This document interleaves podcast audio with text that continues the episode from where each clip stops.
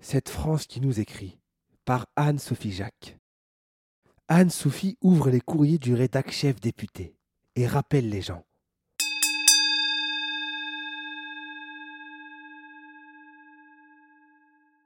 On travaille 80 000 heures dans notre vie.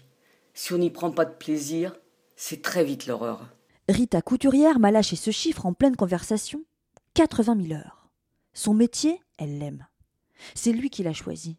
Elle n'en fera jamais le tour. Et c'est ça qui la réjouit. Comme pour Marion ou Mathieu, les deux autres auteurs des courriers à l'honneur dans ce numéro. Ils aiment le boulot qu'ils font. Et même quand on leur met des bâtons dans les roues, ils le défendent avec des cœurs dans les yeux. Et ce sont eux qui en parlent le mieux. Mathieu, vétérinaire en Savoie. Souffrance et considération. Euh, vétérinaire rural, je rencontre des femmes et des hommes courageux. Je voudrais qu'on n'oublie pas celles et ceux dont la beauté de la tâche est de nous nourrir. Extrait du message envoyé par Mathieu en avril 2020. Mathieu nous a écrit en plein confinement. D'ordinaire, il est plutôt réservé. J'avoue, mon engagement est un peu mou. Confie-t-il au bout du fil. Mais la crise est venue et le ras-le-bol avec, le trop-plein.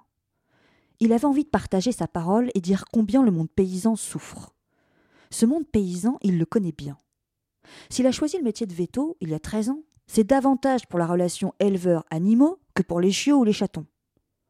Sa grand-mère était éleveuse en Haute-Marne, sacrée dévocation. Après sept ans d'exercice comme remplaçant en Bourgogne, dans le Cotentin ou dans le Morvan, il a eu un gros doute sur sa profession. J'avais l'impression de devoir jouer le rôle du vétérinaire omniscient et ça ne ça me correspondait pas. Il a finalement trouvé un poste entre l'Isère et la Savoie dans une structure conventionnée dont il partage les valeurs sur un modèle développé à Lyon dans les années 1980. Les éleveurs paient une cotisation en fonction du nombre de bêtes, puis ne déboursent plus rien, hormis les frais de médicaments ou de consommables. Une sécu des animaux, en somme. Euh, si un éleveur doit faire 12 césariennes dans l'année, il ne paie pas les 12 interventions. C'est 400 euros pièce tout de même. Mais là, c'est seulement sa cotisation. Ce système ça permet une relation de confiance. Nous sommes plus proches des éleveurs, ça permet aussi d'oser plus de choses. Je vais faire davantage de chirurgie par exemple. J'avoue également plus facilement mes limites. J'ose dire, euh, je sais pas.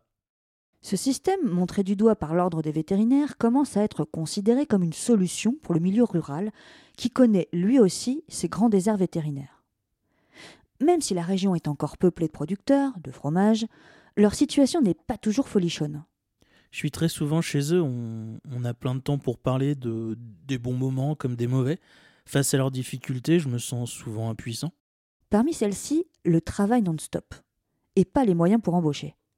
Rares sont ceux qui s'octroient une semaine de vacances dans l'année. Beaucoup cèdent à la tentation d'acheter un robot pour la traite. Je les comprends, le, le robot leur apporte de la souplesse, mais il coûte cher en entretien, environ 10 000 euros par an, et il travaille moins bien qu'un éleveur. Le robot, tiens, ne sait pas nettoyer la vache quand elle est sale. Et le lait risque d'être contaminé par des bactéries. Le lait cru, qui se vend plus cher, doit alors être transformé en lait pasteurisé. Gros manque à gagner. Je les admire, vraiment. C'est beau ce qu'ils font. Mais beaucoup souffrent du manque de considération. On les accuse d'être des pollueurs ou des tueurs, alors que beaucoup subissent les contraintes du productivisme agricole. après, beaucoup restent dans le schéma, soit on grossit, soit on disparaît. Nous, on, essaie de faire passer le message euh, qu'une autre voie est possible, qu'on peut faire mieux avec moins.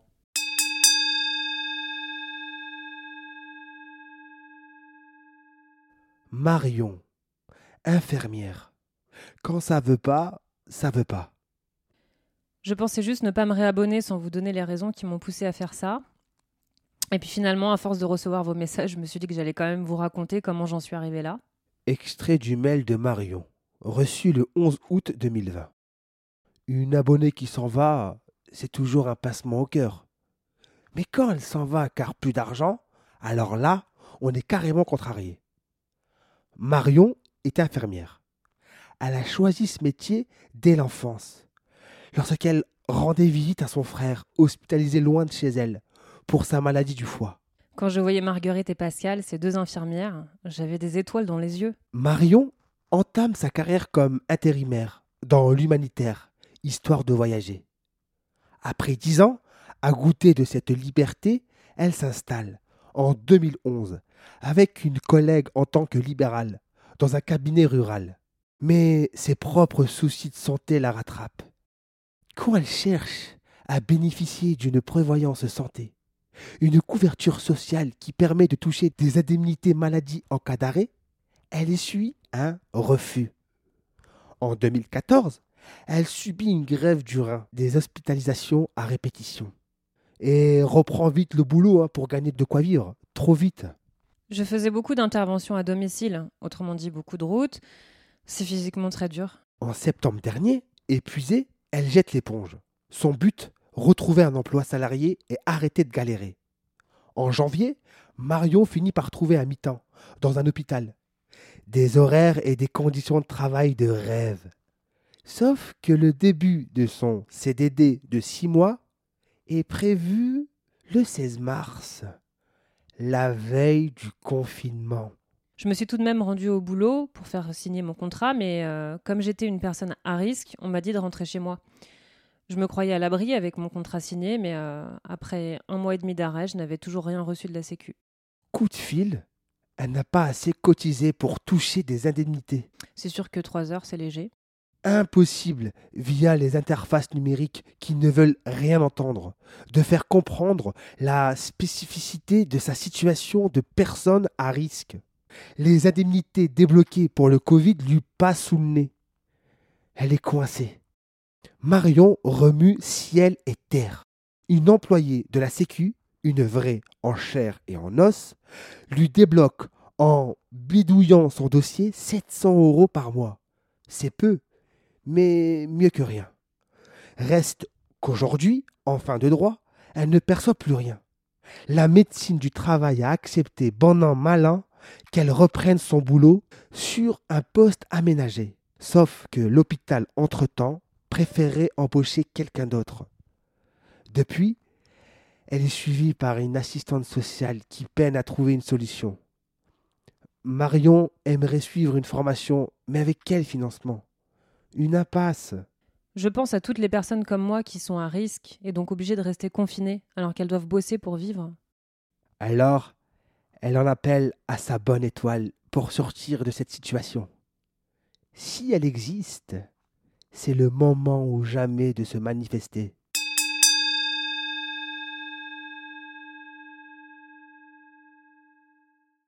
Rita, couturière à Strasbourg, au bonheur des dames.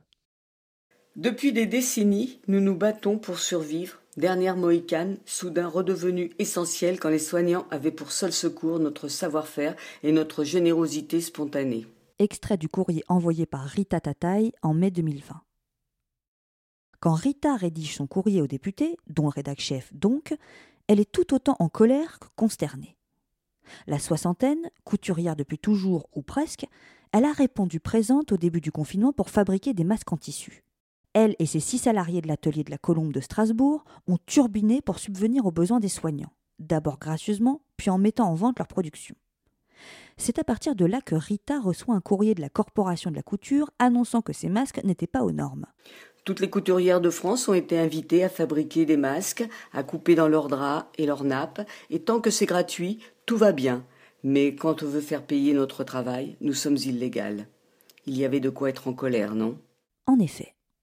À force de revendications, notamment par le biais du collectif parisien Pas les masques, les artisanes sont finalement dispensées du test d'homologation. Mais la victoire est de courte durée. Au mois de juin, la demande en masques s'est effondrée. Pendant cette période, on a payé des gens à rester chez eux et on a fait venir des masques du Pakistan ou de Roumanie parce qu'il n'y avait plus une seule industrie en France. Et ça parle relocalisation. Mais payez-nous à fabriquer des masques plutôt.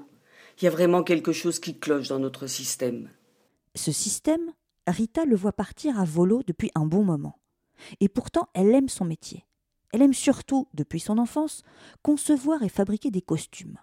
Elle passe à CAP de couturière, puis ouvre une boutique, qui ferme deux ans après. Je n'avais pas assez de clients, mais j'étais heureuse. De fil en aiguille, elle crée des costumes pour des spectacles, jusqu'au Ballet national de Nancy. Pendant neuf mois, j'ai travaillé chez moi, mon mari m'aidait à coudre, il y avait des tutus partout, derrière les portes, sous le lit. Après 15 ans d'intermittence, elle rachète une entreprise en fin de parcours qui fabriquait notamment des uniformes pour la police, autrefois faits sur mesure. Aujourd'hui, tout vient de Roumanie ou de Chine. Avant, quand un manteau était usé, le tailleur le démontait puis le remontait à l'envers. Ça coûtait bien moins cher que d'en racheter un neuf. Maintenant, c'est plus cher de remplacer une fermeture éclair que d'acheter un nouveau blouson. Rita n'a pas réussi à sauver la boîte. Elle ne baisse pas les bras. En 2002, elle fonde l'Atelier de la Colombe qui compte avec elle sept salariés, toutes payées au SMIC. Leur mot d'ordre? Le bonheur. Ce métier n'a jamais payé. On ne s'aime pas de rémunérer 60 euros de l'heure un mécanicien ou un plombier, qui ont eux aussi un CAP, mais nous, quand on demande 20 euros de l'heure, on nous trouve bien trop cher. Reste la passion intacte. Les costumes et moi, on s'aime toujours autant. Je ne suis pas blasé. Et je sais que je vais mourir sans tout savoir de mon métier. C'est génial, non? Un article lu par Marc Testé, Aurore Juvenel, Martine Serrano, Mohamed Sediki, Maimouna Boukoum.